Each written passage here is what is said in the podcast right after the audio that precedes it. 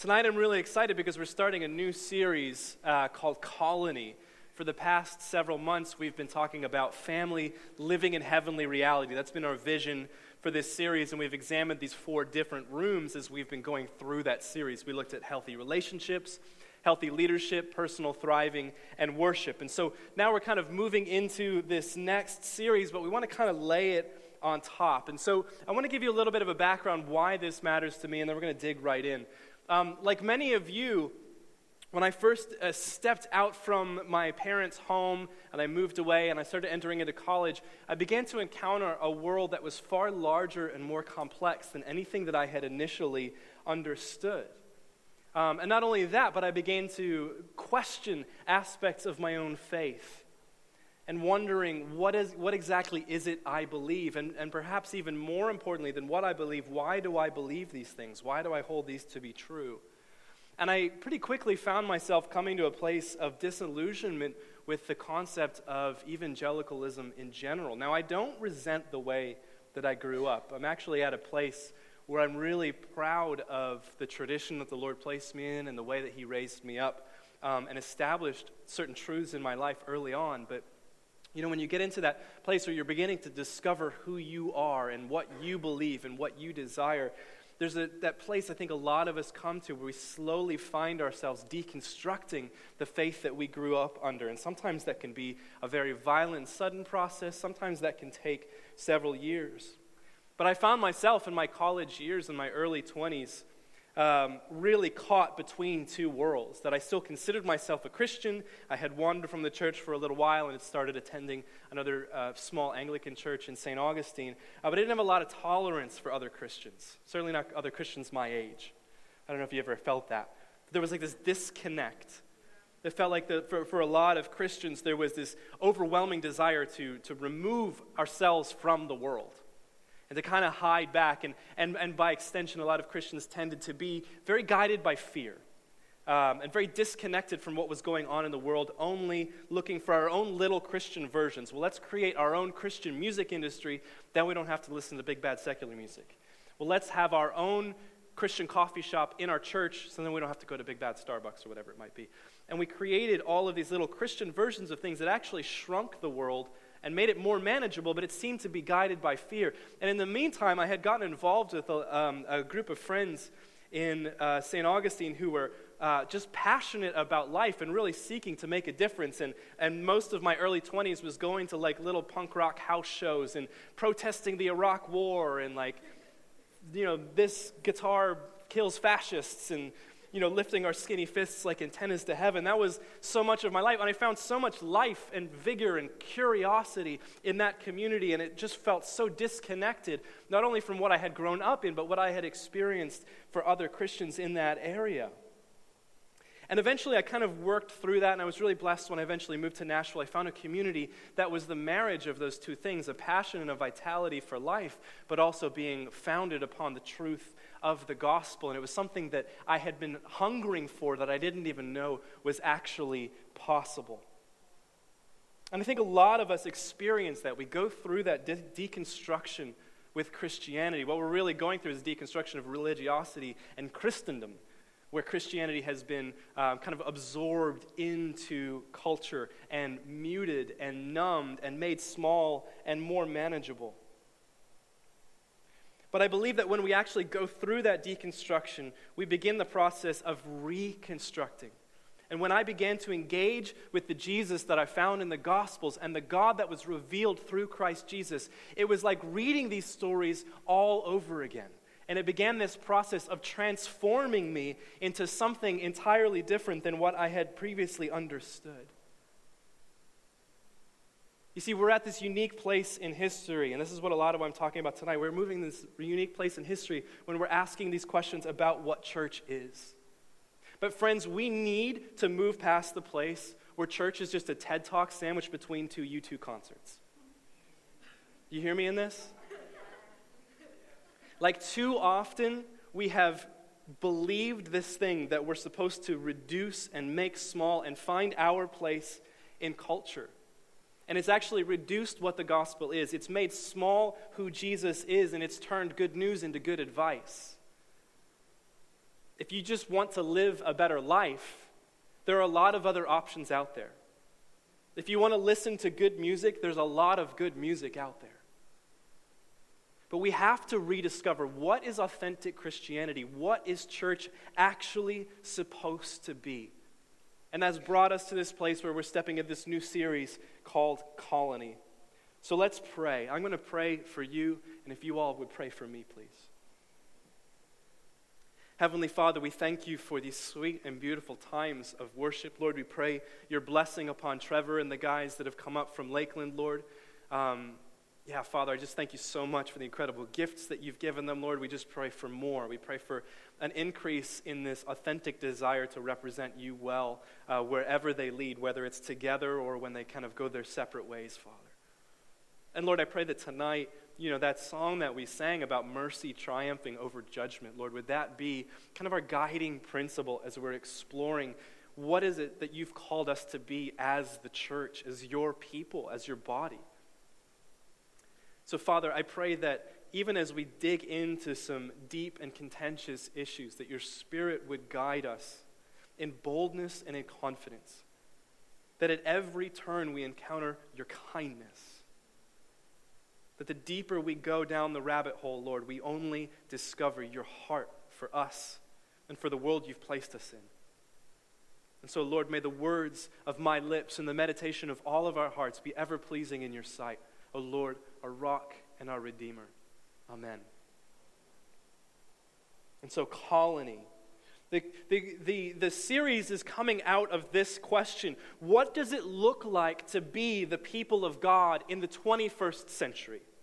What does it look like to be the people of God today, in this moment? One of my favorite theologians, N.T. Wright, said, We need to stop asking 16th century questions through a 19th century lens and start asking 21st century questions through a first century lens. It's important in the modern church that we begin to scrape away all of the guff that has impeded our ability to see the world the way that God does and to ultimately see who He's called us to be.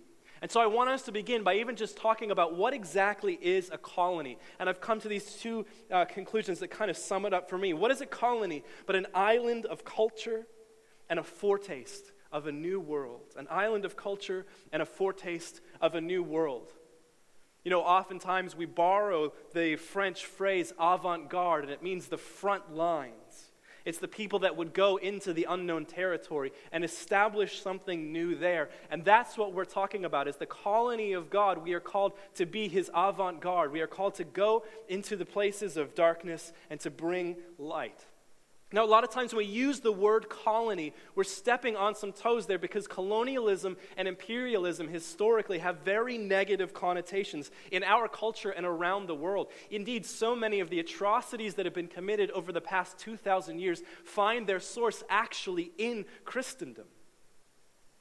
That Christians have gone out in the name of Jesus and colonized places, but done so not with the cross, but with the sword and by force, by force have tried to establish the kingdom of God, but we know that that does not and cannot work.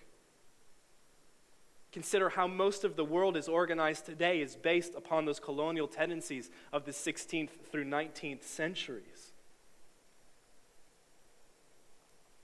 And what we know from history that colonialism tends to lead us into a place where we're purging out cultures, or we're committing genocide, or we're trying to assimilate the natives just to make them more like us. Consider the contemporary situation in Israel. What do we see? Is the nation of Israel advancing by force, establishing colonies in places that are previously held by Palestinians, and using it by force and justifying it in the name of law, justifying it in the name of religion and it's leading to genocide. And it is not in God's intentions, it does not reflect God's heart. And sometimes it can be hard for us to find examples of colony that actually contain within them the kingdom of God, but within the Christian tradition, we have the beautiful story of the monastic movement that even from the second century, there were men and women who were so radically caught up in the message of Jesus that they dropped everything in their Roman Empire, everything in their culture, and began to live these radical alternative lives for the sake of the gospel. And throughout the centuries, these monastic communities have been these faithful presences in some very dark places and have upheld the faith of the gospel to almost irrational proportions. They have chosen to be true to who Jesus is in the face of overwhelming persecution, even when it doesn't make sense, especially when it doesn't make sense. And they become these bastions to us of what it looks like to be the people of God. And so, how did we become the people of God? There's this line in Philippians where it says that we are citizens of heaven. The more uh, finite translation, the, the, the finer honed translation is we are the colony of heaven. That's the culture that we've established within the people of God. That God has been planted within us, that we are the colony of heaven. But it's important for each of us to recognize that our citizenship has been relocated. We've been brought out from the cultures of the world and we've been established in the colony of God. In Ephesians chapters 2, we see Paul talking about this. He says this, chapter 2, verse 1. As for you, you were dead in your transgressions and sins, in which you used to live when you followed the ways of this world and the ruler of the kingdom of the air, the Spirit is now at work in those who are disobedient. All of us also lived among them at one time, gratifying the cravings of our flesh and following its desires and thoughts. Like the rest, we were by nature deserving of wrath. You see, there, even Paul's talking about this unholy trinity that we have been rescued from, that we used, we all, every single one of you, used to live this way. You used to follow the ways of this world. You used to follow the ways of the king, of the, the, the ruler of the kingdom of the air, talking about the Satan, the accuser, the evil one, the enemy. And you also used to gratify the cravings of your flesh. And the flesh, the enemy, and the world, the unholy trinity that used to hold you captive. The unholy trinity that did everything that it could to erase your divine DNA, your spiritual identity, and implant something else in there that was unnatural. But these are the things that God has rescued us from. And Paul goes on, he says this But because of his great love for us, God, who is rich in mercy, made us alive with Christ even when we were dead in transgressions. It is by grace you have been saved. And God raised us up with Christ and seated us with him in the heavenly realms in Christ Jesus, in order that in the coming ages he might show his incomparable riches of his grace expressed in his kindness to us in Christ Jesus. I have this radical notion that there is complete unity in the church, capital C church, the, the universal church is already unified. It is already unified. We have to come into agreement with that. Because you see, my friends, as soon as we make it about we need to pursue unity with our brothers and sisters in Christ, we're turning it back into our works. But what Paul is saying here about us collectively as the people of God is that we have been saved by grace through faith. We have been made alive, not because of the things that we have done, but because of what Christ has done. And because what Christ has accomplished. And so there is unity in the church today because of what Christ has accomplished on our behalf. It is up to us to come into agreement with that. In the same way that you can't look at your biological family and disown them and all of a sudden they're not part of your family, you cannot look at the church of whatever down the street and just disown them because you don't like their theology. They're your brothers, they're your sisters. You can't look back through 2,000 years of church history and disown people and say, oh, well, we're the ones that have actually got, we've got it right. Everybody else has been kidding themselves for 2,000 years. No, they are your brothers and sisters. They're your forefathers and your foremothers. Because unity in Christ comes from what Christ has accomplished, not from what we have accomplished. It's imperative that we understand that as the colony of God, that we are completely bound by what Jesus has done on our behalf. And Paul goes on, he says this For it is by grace you have been saved through faith. And this is not from yourselves, it is the gift of God, not by works, so that no one can boast. Now, listen to this, church, for we are God's handiwork. You are God's handiwork, created in Christ Jesus to do good works, which God prepared in advance for you to do. So we find our citizenship has been relocated from that of the world and the flesh and the enemy firmly into the colony of God, the people of God, his new nation. And Paul so beautifully talks here about how we've been rescued from something, how we've been crafted into something, but we've also been set out to be something with a purpose.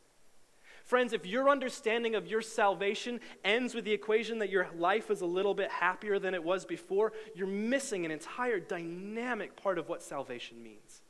The end result is not your personal betterment, that's just part of the story. But God saved you, rescued you, reconciled you to Himself for a purpose. And these good works that He had set aside before you were even born for you to do. And what is that? To be a faithful presence in a world that is desperately crying out for His. That is your divine vocation. That is the task to which we have all been called. In Ephesians 3, Paul goes on and says, Now this responsibility has been handed to the church to make known the manifest wisdom of God as revealed through Christ Jesus. That that vocation that was given to Israel to be the holy nation and the royal priesthood, now that has been offered to the church, and that is our responsibility.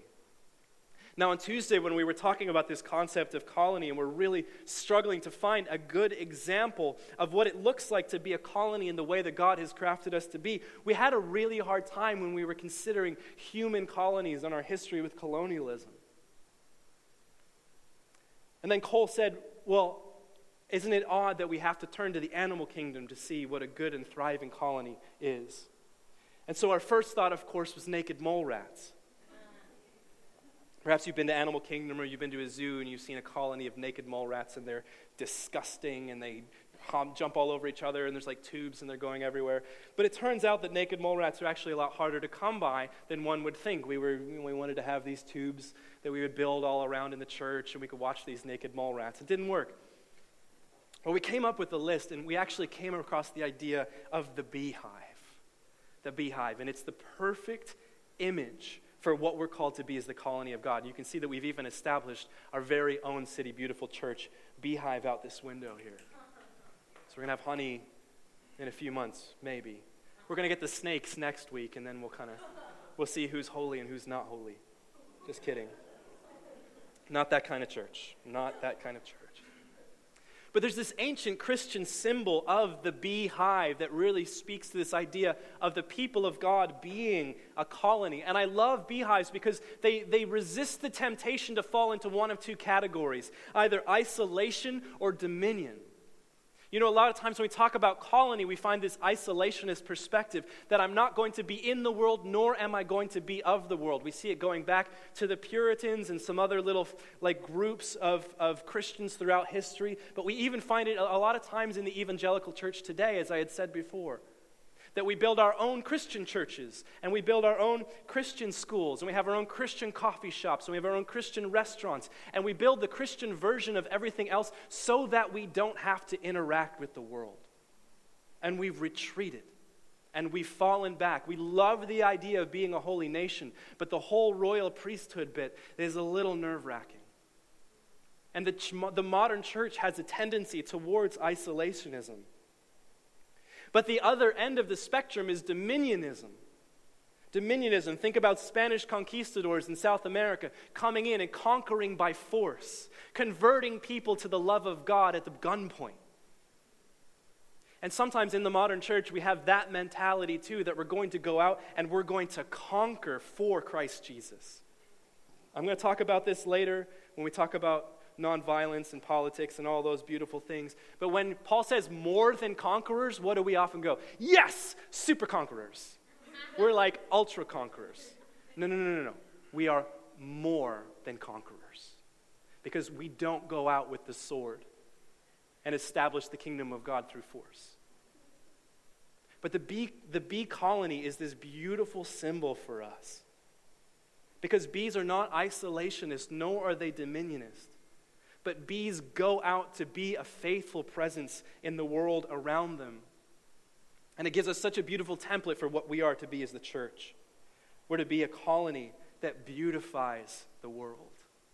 You see, as bees go out and they bring something back to the colony and they make something sweet, They cross pollinate all of the plants and they perpetuate all of these other um, different creatures within the ecosystem. You know, we discovered um, even this week as we were doing research that if the entire bee population of the world was, was to suddenly disappear, human beings would only exist for another four years before our entire species would be wiped out. Think about if we could say the same thing about the church. Think about that for a second. That if the church was to disappear tomorrow, the human species would disappear in four years. What if we were that necessary to the flourishing of humanity? That we were that kind of faithful presence? And that's the kind of colony that we're called to be. We're not isolationist, nor are we dominionist, but by being a faithful presence, we beautify the world by bringing it back into relationship with its creator. And so I want to talk about the relationship between this family living in heavenly reality idea and now this idea of colony that we're moving into deeper. Last week, in one of these kind of uh, fits of, of fever and chills that I had at like three in the morning sleeping in my brother's basement in DC, I had, the Lord gave me this image. And it was uh, the relationship between family and colony. Now, throughout this whole series, when we've been talking about family, we've been talking about healthy relationship, healthy leadership, personal thriving, and worship. Primarily, what we're talking about is my relationship to you in the context of God. That's the foundation of what family is my relationship to you as my brother or sister in Christ in the context of God. But what the Lord revealed to me last week that when we're talking about colony is our relationship to the world, us to them in the context of God. That we begin to look outside of the walls of the family to see the world the way God does. And the beauty of this is, is that when we speak about family, we're talking often about Jesus as our personal Lord and Savior. But when we talk about colony, now we're talking about Jesus as the universal Lord and Savior. Now, try this just for a second. Think about somebody in your life, okay? Now, shout out their names. I said shout. I can't shout. You got to shout. Okay. Jesus is their Lord and Savior. Do you believe that? Do you believe that? Because, see, here's yet one more place where the church has been poisoned by our culture, where we go to people and we say, Yes, Jesus is my Lord and Savior, but that's just my personal opinion. Do you realize there's no such thing as a personal faith? There is no such thing as a personal faith. It is a lie that we have been fed by a culture who seeks to diminish us and keep us small and keep us numb. But if you believe that Jesus is Lord and Savior, that means that He is Lord and Savior of everybody you know that He is the way, the truth, and the life for everyone you know. Now, again, think about this. Think about a country. Pick a nice, weird one. Think about a country. Now yell it out. It's a city. Jesus is Lord and Savior of that country. You see, sometimes we, if, if we don't over personalize our faith and say, Jesus is my personal Lord and Savior, but that's just my personal opinion, sometimes we over localize our faith. So maybe Jesus is Lord of Central Florida. Maybe Jesus is Lord of Florida itself. Maybe Jesus is Lord of the United States, but we're uncomfortable when it comes to other places. But what the beauty of the image of colony gives us is that we recognize that Jesus is universally the Lord and Savior of all. And it dramatically shifts our understanding of how we step out into the world and what it is that we carry with us. Now, especially regarding this us and them thing, this is very important paradigm shift for us to understand. The church's attitude is not us versus them. It is us for them. Okay, it's not us versus them, it's us for them. This is what Paul's talking about. You were created in advance to do good works that God had set aside for you. Elsewhere, it talks about how you are the aroma of Christ. Or perhaps you want to say, God baked a pie and you're the flavor. That one's for free, Hunter. You can have that one. But the church's attitude is not us versus them, but us for them. All right, I'm about to get political. We're going there a whole lot in this series, so buckle down. And a little bit of a disclaimer, okay?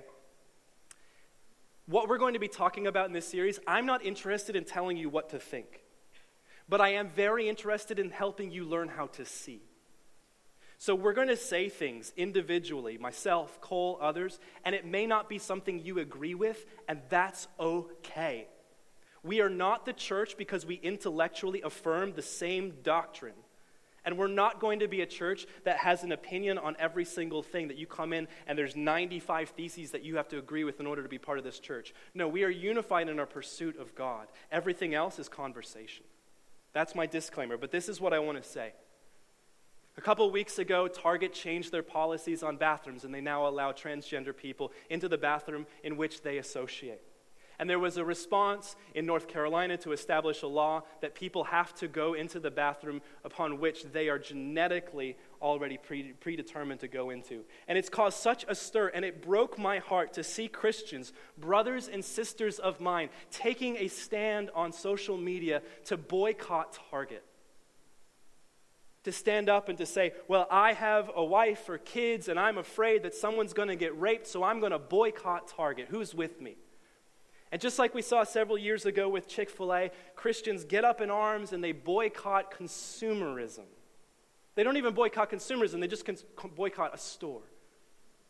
And I have never seen in the history of the world how ostracizing a minority of a minority has ever worked or ever advanced the kingdom of God. And that is not the response of Christ Jesus. Now, make no mistake, when it comes to the concept of transgenderism, I am a conservative. Okay? I do not avow and, and support the concept of transgenderism. But if I let my theology cause separateness between me and someone else who is dearly beloved by God, then I am in the wrong. And the response of Jesus is to align himself with those who find themselves on the margin. Do you realize that by the time that most transgender youth reach adulthood, over 50% of them attempted suicide? And this kind of vitriol that comes out of the church when we think it's about dominion, when we think it's about us establishing rules and regulations that prop up our beliefs, that we do violence to the kingdom of God, when we perceive that us versus them mentality, and we re erect the dividing walls of hostility that Christ Jesus has brought down, we're in the wrong. And it's uncreative, and it's not kingdom. See, Peter goes on to say this in 1 Peter chapter 2. He says this about us You are a chosen people, a royal priesthood, a holy nation, God's special possession, that you may declare the praises of him who called you out of darkness into his wonderful light. Once you were not a people, but now you are the people of God. See, he echoes here, Paul talking in Ephesians 2 about what we have been rescued from, but what we've been created to be now. Once you had not received mercy, but now you have received mercy. And so, what does it look like for us to be the colony of God? What does it look like for us to be the faithful presence? What does it look like for us to communicate the love of God and to be the aroma of Christ? That we declare the praises of Him who called us out of darkness into His wonderful light. That is the Christian response to all of these different issues in the 21st century. And I love those two images holy nation, royal priesthood, as I mentioned before. This is Old Testament language. This is Abraham language. This is covenant language. That God spoke through Abraham I'm going to bless you with a nation, and your nation is going to be a blessing to all the other nations. And as God continued to reiterate his promise to Abraham, and then Isaac, and then Jacob, and then the tribes, that language became formed as holy nation, being set apart for a purpose, and then royal priesthood, being the mediators between God and his creation. And when you read the story of Israel, you see that Israel was very happy with the idea of being a holy nation and set apart and special. But Israel was not comfortable with the idea of being a royal priesthood. And that's the thing that Jesus came to open up to all who would call on Jesus as Lord. And Peter goes on, he says this Dear friends, I urge you as foreigners and exiles to abstain from sinful desires which wage war against your soul. Live such good lives among the pagans that though they accuse you of doing wrong, they may see your good deeds and glorify God on the day he visits us. So not only are we a holy nation and a royal priesthood, but we are to live as foreigners and exiles. Some of the translations say aliens. We are to live as if we are aliens in a foreign land, set apart. This is not our home, this is not our culture. But within the colony of God, we live such good lives that people may see our good deeds and glorify God on the day He visits us. That's our response to the world around us. That's what we're called to be.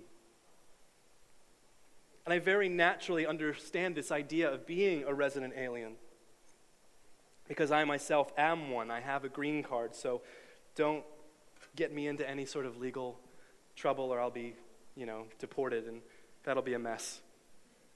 But I, I, I, naturally understood this growing up. Even moving here at a very young age, I was still raised in a largely Irish culture within my home. And I found myself kind of between these two cultures. But the gift that that afforded me was the natural ability to be a little bit more critical about the things that I was hearing from the culture around me about what it means to be a Christian, what it means to be a child of God. That I wasn't conditioned into some sort of blind nationalism but inherently living as a, an alien in a foreign land with no obligation to pledge allegiance to much of anything. I was naturally able to understand what it means to live in that way.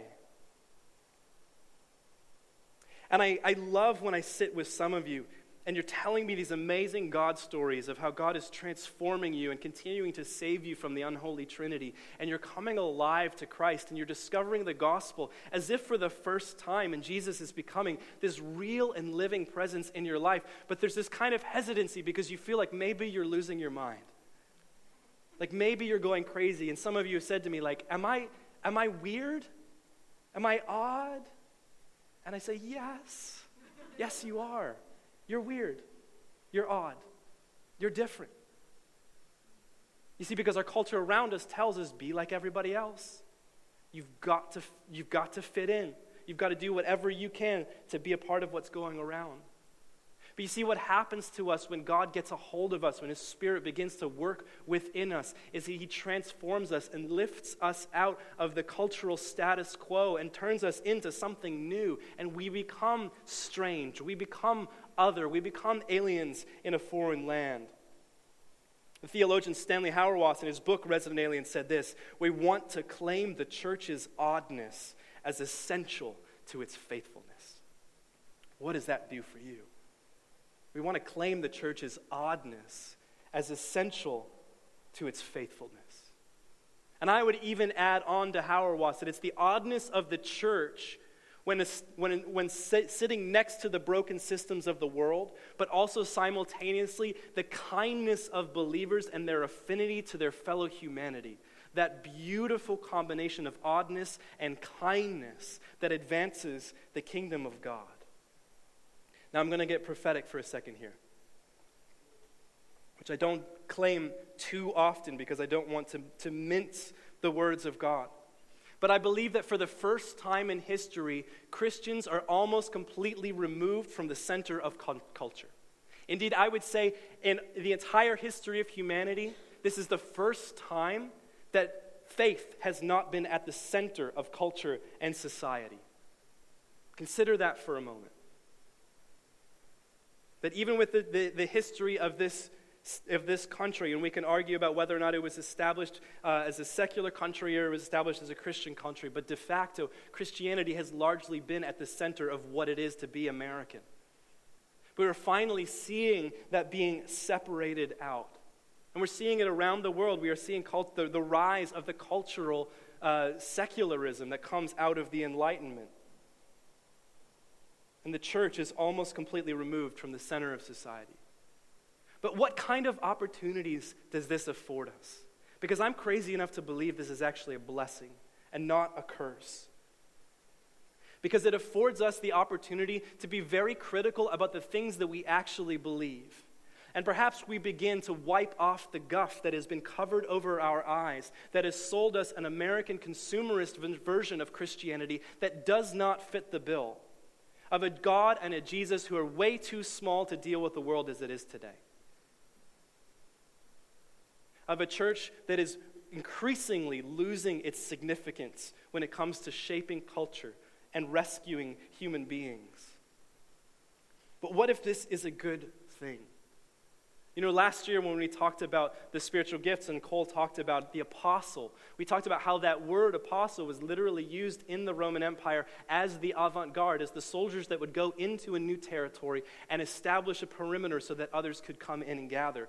And this is my prophetic word. I believe that our generation and our children's generation will be primarily apostolic because they will be establishing new territory for the kingdom in places that it was not previously because we are finally separating out our faith from the culture around us. But we have to stop pretending that we have the luxury of being at the center of culture. We have to stop pretending that we're the ones that are in the middle making all of the calls. Because that leads us to the pretentiousness of just trying to legislate our faith on top of other people. It leads us away from assuming that our way is the right way. And if I know everybody else doesn't like it, well, they can just leave this country. That's not where we're headed anymore. The church is increasingly finding itself on the margins, but guess what? Jesus purposely placed himself at the margins. Jesus spent very little time with the religious and governmental elite. He spent very little time rubbing elbows with people in positions of power. In fact, he was actually quite critical of them and he used his prophetic voice to call them into repentance. But Jesus very often, almost exclusively, aligned himself with the people that were on the margins, the people that weren't worth very much to society, the people that weren't smart enough, weren't strong enough, didn't have enough money, weren't talented enough, whatever it is, that's where Jesus went. And he said, Not only are these people entering into the kingdom of God ahead of you, but they are the very foundation of that same kingdom. And that's the precipice upon which we stand today in the American church. And so we are called to influence culture, but not to conform to it.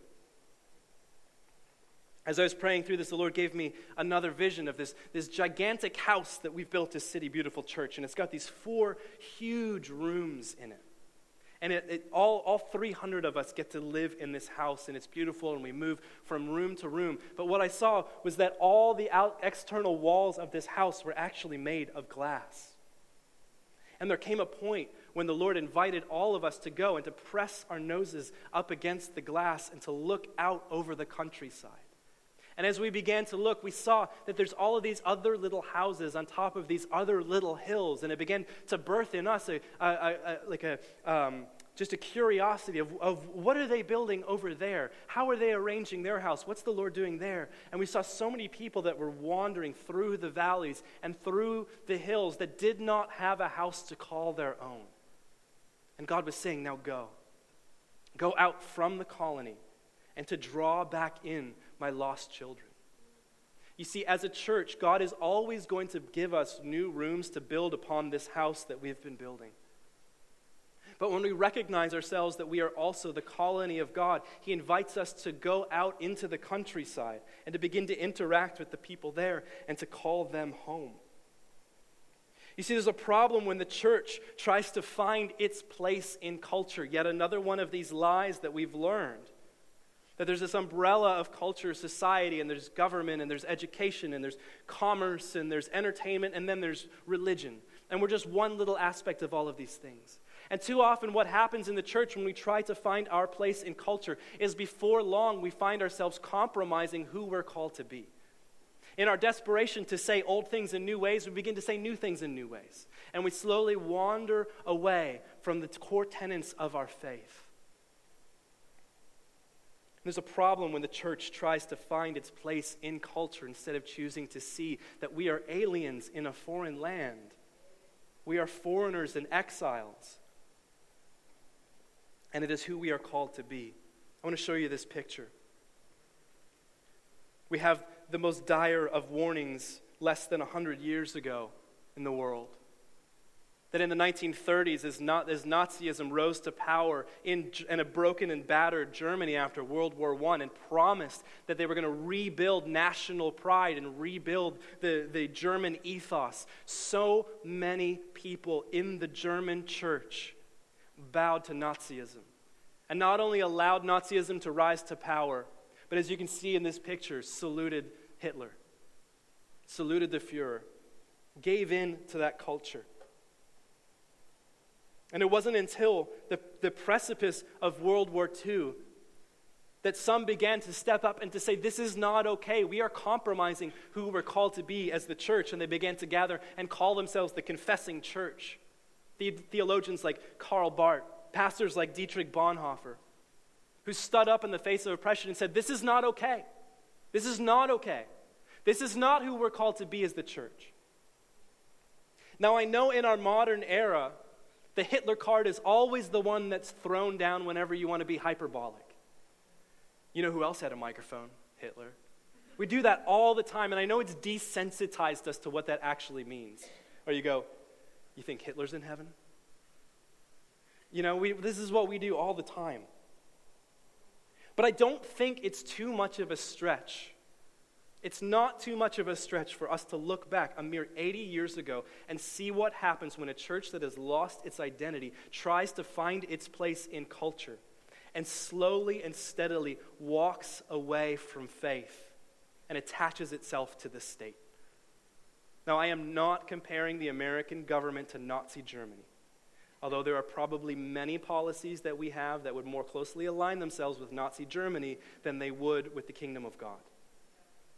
But, church, if we do not wake up, if we continue to play this game where we just contribute nice little tropes to society and hoping that people will notice us and maybe possibly walk through the doors of our church, it is not too much of a stretch to imagine ourselves giving ourselves completely over to wherever our society heads. Paul says this in Romans 12 Therefore, I urge you, brothers and sisters, in view of God's mercy, to offer your bodies as a living sacrifice holy and pleasing to God. Again, there's that holy idea to be set apart for a purpose. For this is your true and proper worship. What does it look like to worship God? To give over everything you are to Him. To no longer stand with one foot firmly planted in culture and one foot firmly planted in the colony, but to give yourself over as a living sacrifice. And I put myself in that too.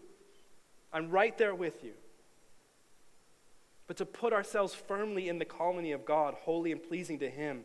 That is true and proper worship. Paul says this do not conform to the patterns of this world, do not compromise to the culture around you. Do not allow yourself to be deceived by what you hear out there. Do not allow yourself to let go of what you know to be true about God and who He's called you to be for the sake of buying into consumerism and isolationism and American exceptionalism and militarism and all of these other isms. Do not conform to the pattern of this world, but be transformed by the renewing of your mind. The word repent in Greek, metanoia, to change your mind, to change your brain because when the Holy Spirit in, comes into you and begins that process of transformation, He begins with your mind, the way you understand God, the way you understand yourself, the way that you see the world. And it says this then, then you will be able to test and approve what God's will is His good, pleasing, and perfect will. Do you know why so many of you are in anxiety? Because you feel this tug to God's will, yet you feel this tug to what culture is telling you you're supposed to be and what you're supposed to do with your life, and you're being stretched thin. You're being stretched thin, and it's putting you in a place of anxiety. And in that place, it's so hard to test and approve what God's good and pleasing and perfect will is. But when we submit to God, when we allow the Holy Spirit to work in us and to transform us by the renewing of our mind, it is in that place that we begin to understand God's will and His desire for us and for the world. And I believe that it's only in the colony we can begin to ignite the divine imagination that enacts a world in which Jesus is truly Lord. We cannot ignite that divine imagination with one foot firmly planted in the culture around us. We can't see it. We can't see God when we're still ensnared by the enemy, by the flesh, and by the world. but when we find ourselves in the colony, in the family of God, as He transforms our minds, as we begin to see the way that He does, He ignites our divine imagination to address the 21st century the way that it actually is, to influence culture the way that it actually is, but seeking to be a faithful presence in the world. Not seeking to isolate, not seeking to conquer it, but to be a faithful presence.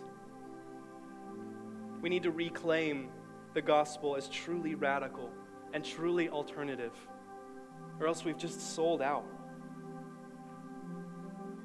We can go back to listening to TED Talks and going to U2 concerts. So, what do we expect in this series? I, I'm not trying to tell you what to think, but I am learning to, to, to help you see, to know how to see the way that God sees. I want us to be guided by compassion in all things that we discuss. And we want to empower you to contribute to the conversations of the 21st century. Even if we come to different conclusions, that we're still bound by Christ and that everything is a conversation. But most of all, this, and if you'd stand with me, please. I want us when we see the 21st century, when we see this world, when we see our culture and our society for what it truly is, I want us to be able to stand on this truth Jesus is Lord over all. The more that we are honest about the world around us, the more imperative there will be for us to understand that Jesus is Lord. He's not a convenience, He's not an option. He's not just a nice teacher. He doesn't just give us good advice. He is our Lord and Savior. He is the Lord upon which all other forms of power in this world will be held to a standard. And we get to proclaim His goodness to a broken world that desperately needs that good news. So let us pray and worship this beautiful Lord and Savior of ours.